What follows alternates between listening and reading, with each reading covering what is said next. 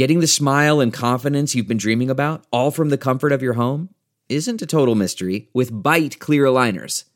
Just don't be surprised if all your friends start asking, What's your secret? Begin by ordering your at home impression kit today for only $14.95.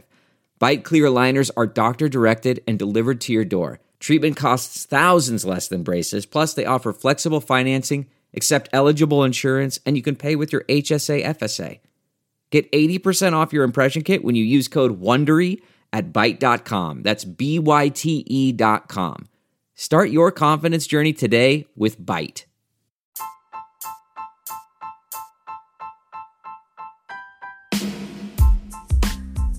Hi, everybody. Sharyl Attkisson here. Happy New Year, and welcome to another edition of Full Measure After Hours. Today, a look at one of the most corrupt places in the U.S. In fact, based on its reputation, one of the more corrupt places on the planet, the island of Puerto Rico.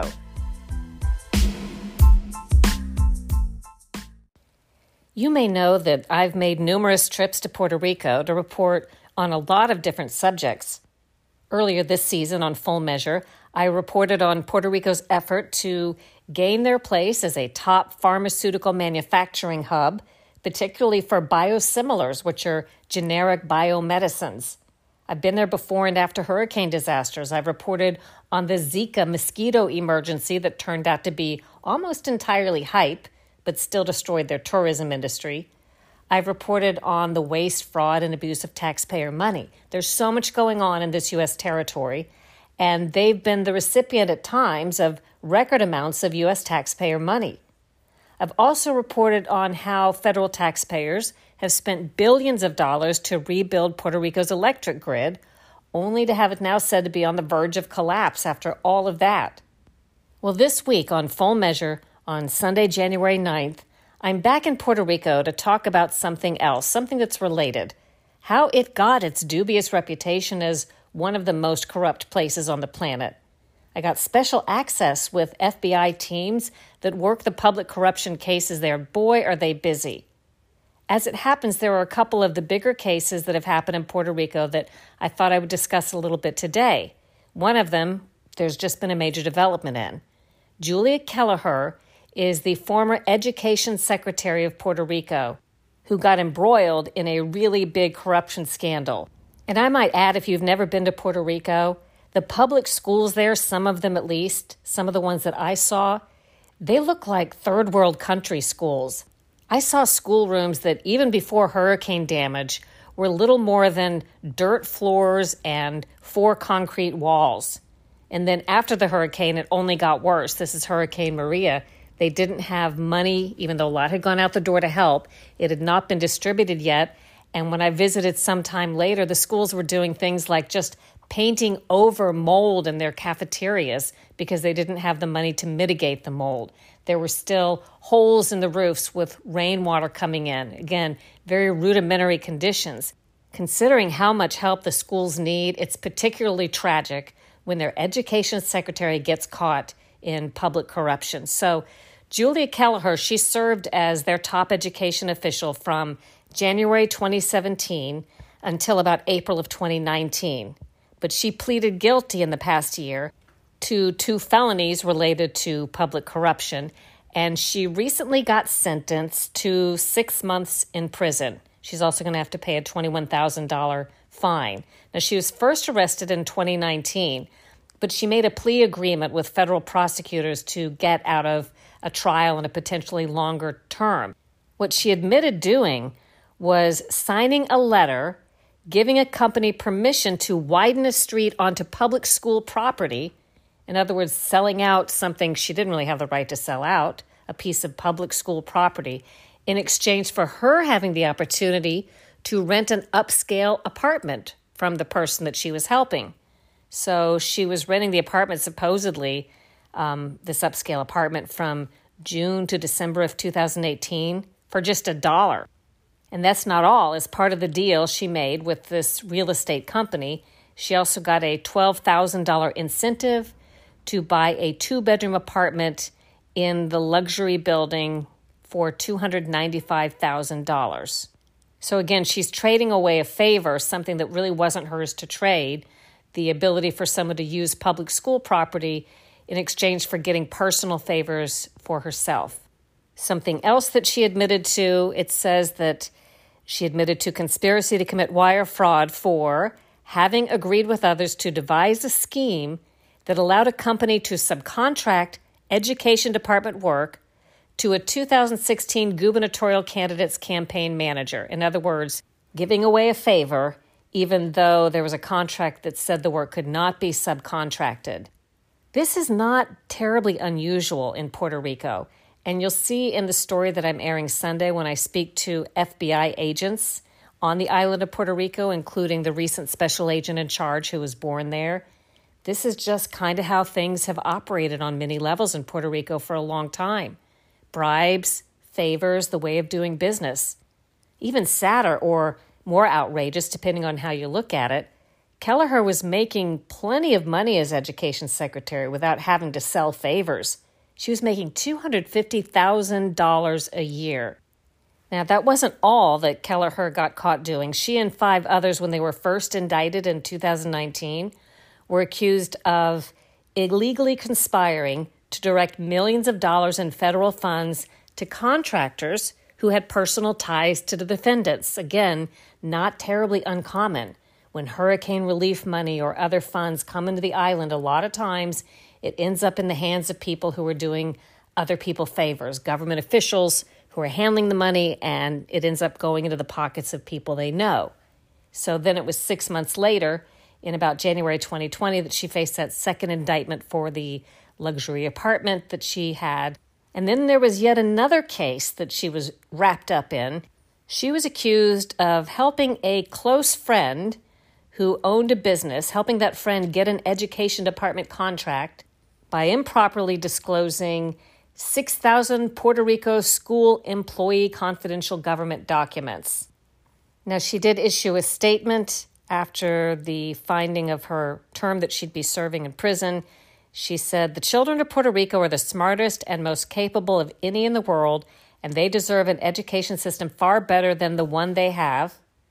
She said that uh, she apologized for the pain and heartache any of the actions I took while serving as secretary have caused. And she said, quote, I hope now that I've pleaded guilty to two conspiracy charges that attention can be refocused to the importance of ensuring that Puerto Rico's youth have access to the resources and learning opportunities that they so rightly deserve and the future of the island depends on. Now, another of the many public corruption cases that we could talk about, that I'm going to talk about today, is that of a former senator and a former mayor of the municipality of Yauco, Puerto Rico. By the way, there are 78 municipalities in Puerto Rico, an island about the size of Connecticut.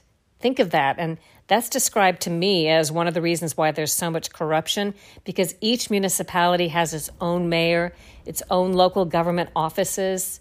When money is divided up, such as hurricane aid or COVID relief funds, it's going to these municipalities, to these officials who, in many instances, owe favors or do favors uh, for other people who have donated to them. It's just a system that really seems to breed all kinds of abuses. Well, anyway, this former senator and former mayor, his name is Abel Nazario Quinones, he's been sentenced to 18 months in prison. This after a 12 day jury trial in which he was found guilty of 23 counts of making false statements and five counts of wire fraud. Now, let me read a little bit from the Department of Justice and FBI statements about this case. It says that he was initially charged on February 1st, 2019, in a 37 count indictment with making false statements and wire fraud, that it was during a routine audit of the municipality's records that the Puerto Rico Controller's Office discovered municipal employees were being required to work two, quote, voluntary hours per day. That issue was referred to their Department of Labor Wage and Hour Division, and they determined that the voluntary work requirement, which wasn't really voluntary at all, was a violation of the Fair Labor Standards Act. But the case had to do with supposedly this official withholding earnings from people, retaliating against them for various things, uh, making them work on his campaign, uh, on time during which they were being paid by the municipality, all kinds of problems. So that's another big case that was recently adjudicated. And there's one more public corruption case that I'm going to mention after a short break that has to do with a former official with the Federal Emergency Management Agency, or FEMA.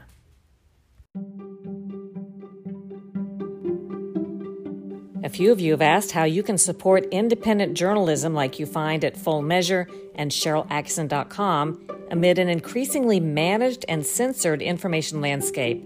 At my website, Google Ads and Facebook have censored factual, footnoted, and cited posts, and Google demands daily that I remove dozens of pages from my website, which I won't do. These are factually accurate, cited news stories on topics that powerful interests apparently don't want you to know about. Well, now you can support off narrative journalism by visiting the Sharyl Attkisson store at SharylAttkisson.com for products that will tell the world you're an independent thinker and there are great gift ideas there for your independent thinking friends and family, too. Proceeds go to support a variety of independent journalism causes besides maintaining the website, including funding college journalism awards for independent, off narrative student reporting. You can make a difference. Do you have something to say and want to make your own podcast? Let me tell you how to do that for free with Anchor. Anchor has creation tools that let you record and edit your podcast right from your phone or your computer. You can even add any song from Spotify directly to your episodes. Anchor will distribute your podcast for you so it can be heard on Spotify, Apple Podcast, and many more places, and you can make money from your podcast with no minimum listenership. It's all you need to make a podcast in one place. Download the free Anchor app or go to anchor.fm to get started. We're back, and we are talking about cases of public corruption on the island of Puerto Rico, a U.S. territory. When it comes to really outrageous, I think this one just takes the cake, this case. This is the case of a former administrator for the Federal Emergency Management Agency. This person, by the way, was an Obama administration official at one time became a FEMA administrator. And if I need to remind you what FEMA does, FEMA's in charge of administering all the emergency aid, all the taxpayer money that federal taxpayers give for disasters. And Puerto Rico has had its share. So, again, this person was an administrator with the very agency that's supposed to help the people of Puerto Rico after disasters. And instead, she was arrested for allegedly taking bribes from the president of a company that ended up getting a $1.8 billion federal contract to repair Puerto Rico's electric grid. That was after Hurricane Maria in 2017. So the name of this person who was arrested is Asha Tribble. This is FEMA's former deputy administrator for the region that includes Puerto Rico. Also arrested in this case was a man named Donald Keith Ellison, at the time the president of a company called Cobra Acquisitions. The two together were accused by the Department of Justice and FBI of conspiracy to commit bribery of public officials, acts affecting a personal financial interest, making false statements, disaster fraud, something called honest services wire fraud, travel act violations, and wire fraud. So, according to prosecutors, both Tribble and Ellison had a close personal relationship. This is in the 2017 to 2019 time period. And Ellison, the corporate executive, allegedly gave Tribble, the FEMA administrator, gifts that ranged from personal helicopter use to hotel accommodations and personal security services. Now, while those officials denied they did anything wrong, there was another FEMA person, an associate of Tribble, named Jovanda Patterson. Patterson, in fact, pleaded guilty to a felony in the case and turned some evidence. So I'm going to read a little bit from the Justice Department press release about this case. It says that following the passage of Hurricane Maria in September 2017, Jovanda Patterson was assigned to assist with FEMA restoration efforts in Puerto Rico. While employed by FEMA, Patterson negotiated prospective employment with Cobra Acquisitions and its affiliates, which were engaged in restoration efforts on the Puerto Rico power grid. So, in other words, this FEMA person, while employed with FEMA, negotiated herself prospective employment with one of the contractors that was being hired to do work on the island. While negotiating prospective employment with Cobra, Patterson participated as a FEMA employee in a May 18, 2018 vendor bid process and then later accepted a job with one of these affiliates of that Cobra company in June of 2018. So, again, to cut to the chase, it looks as though she was feathering her own nest while working for taxpayers and the federal government, perhaps helping out this company, uh, doing the company favors to secure herself a good job with the company in private industry.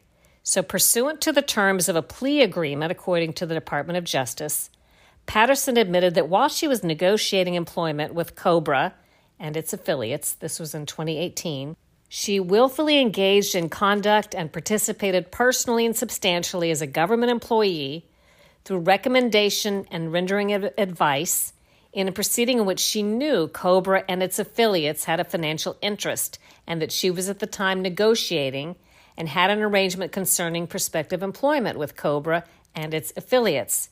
Patterson was ultimately charged in a 15 count indictment along with the defendants Asha Tribble, the FEMA administrator or deputy regional administrator, and Donald Keith Ellison, the president of Cobra Acquisitions. The indictment alleges that Tribble and Ellison engaged in a bribery conspiracy and other problems, including major disaster fraud scheme related to the electric power grid restoration efforts following Hurricane Maria. So Cobra ended up with the main contract for the Puerto Rico Electric Power Authority when it came to the recovery work after Hurricane Maria. And again, the implication is that Cobra allegedly did favors and or engaged in some type of bribery to help win the contract, a total value of which was $1.845 billion. That's our federal taxpayer money. So that's what we're talking about when this corruption occurs.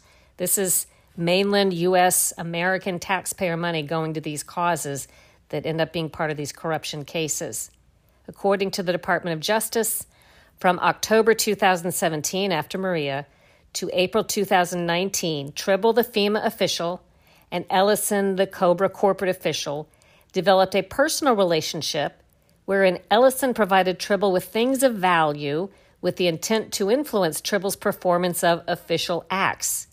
The Department of Justice goes on to say Ellison provided Tribble with personal helicopter use, as mentioned, airfare, personal security services, and the use of a credit card. As part of Ellison's pattern of providing things of value to Tribble, say the allegations, he also secured employment with Cobra's affiliated companies for her friend, defendant Patterson, and in exchange, Tribble performed official acts including influencing, advising, and exerting pressure on various officials to award the restoration work to Cobra and accelerate payments to the company Cobra. So if you watch the cover story on Full Measure this coming weekend, you'll hear something of those cases and others. You'll hear about Puerto Rico's last governor who got accused of mismanaging earthquake relief supplies. You will hear about two members of the Puerto Rico House of Representatives that also were involved in recent corruption probes.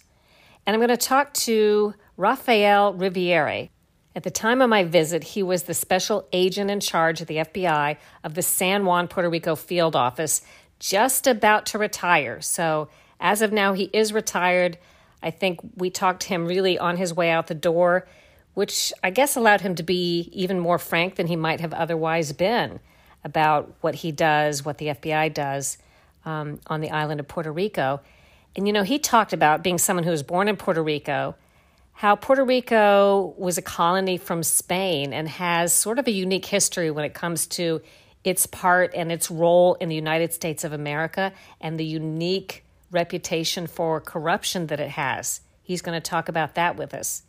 We're also going to talk about some really big historic cases. I'm not talking about just since Hurricane Maria in the last couple of years, but 10 years ago, 15 years ago, the biggest police corruption cases in FBI history have happened on the island of Puerto Rico. So I'm going to tell you about those cases, uh, what was behind them. Gosh, in one of them, they had 500 FBI employees and 50 SWAT teams brought in to make more than 130 arrests in a public corruption case there. That was called Operation Guard Shack. To this day, I believe that's the FBI's biggest one day takedown in a corruption case. So I hope you will find that interesting. As always, we try to do news on full measure more like you're used to news having been done a couple of years ago before it was so agenda oriented with so many on the news trying to tell you what to think and what not to think and what you're not allowed to hear, what you're not supposed to think. Um, a lot of times, I believe it's been well established there are pharmaceutical and corporate and political interests behind the censorship of information online and on the news. So it's not a neutral, well meaning effort trying to get the truth out. It's quite the opposite in most cases. So, what we've done in full measure is kind of throw that out the window. We want to hear all kinds of views and stories and studies and information and old fashioned reporting that leaves you to make up your own mind with the information. At the end of the day, what you decide to do with what you learn is your business. We're not trying to force a viewpoint down your throat. If you don't believe it or want to believe it or if you want to believe something else, that's totally your prerogative. We encourage you to do a lot of research, do a lot of reading, and make up your own mind. But if you miss that kind of reporting, and you may have missed some of our stories, we're in season seven here on Full Measure. You can always go and binge watch our cover stories by going to SharylAttkisson.com Click the full measure tab at the top, and that will take you to a link of our cover stories. I'm talking about things that you should have heard more about in the past seven years, but you didn't. Really important stories on pocketbook issues. We've traveled around the globe and done a lot of international stories that have relevance to Americans, but have been largely ignored in the media here in the United States. I guarantee you, you will find a lot of interesting and relevant stories. I might mention that the story I did for Full Measure on the Amish community and how they handled COVID without normal measures. They didn't shut down or they didn't stay shut down. They didn't mask, they didn't social distance, they didn't go to the hospital, they didn't test, and they didn't use vaccines. And according to them, and there's nothing to dispute this in the numbers from the coroner's office, they fared no worse. And in fact, they seem to have fared substantially better than the places that shut down tightly and destroyed their economies. There could be a lesson in there for us, but it's one that dare not be explored by those who are embroiled in establishment medicine and mainstream news in some cases because they're punished if they look factually or anecdotally at stories like this. And yet we know there's a thirst for this information.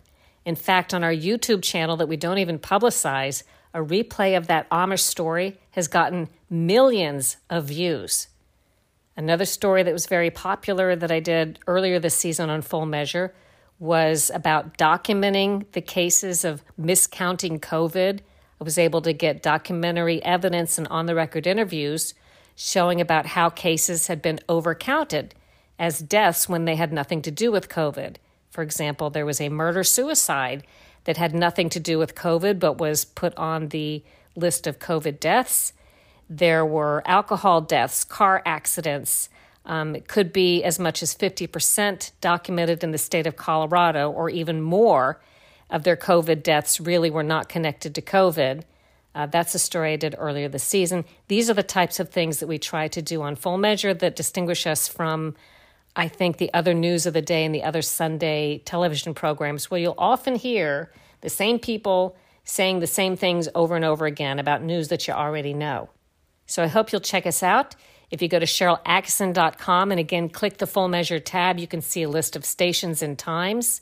If you don't have a station near you, or if it's just easier, you can always watch us Sundays online at fullmeasure.news.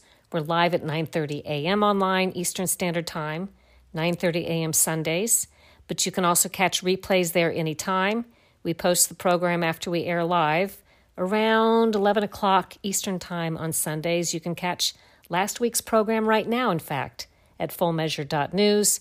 And we also have a free app called Stirr, S T I R R, that you can download to watch Full Measure live or on demand, plus a lot of other cool entertainment programming choices and local news on the Stirr app, too.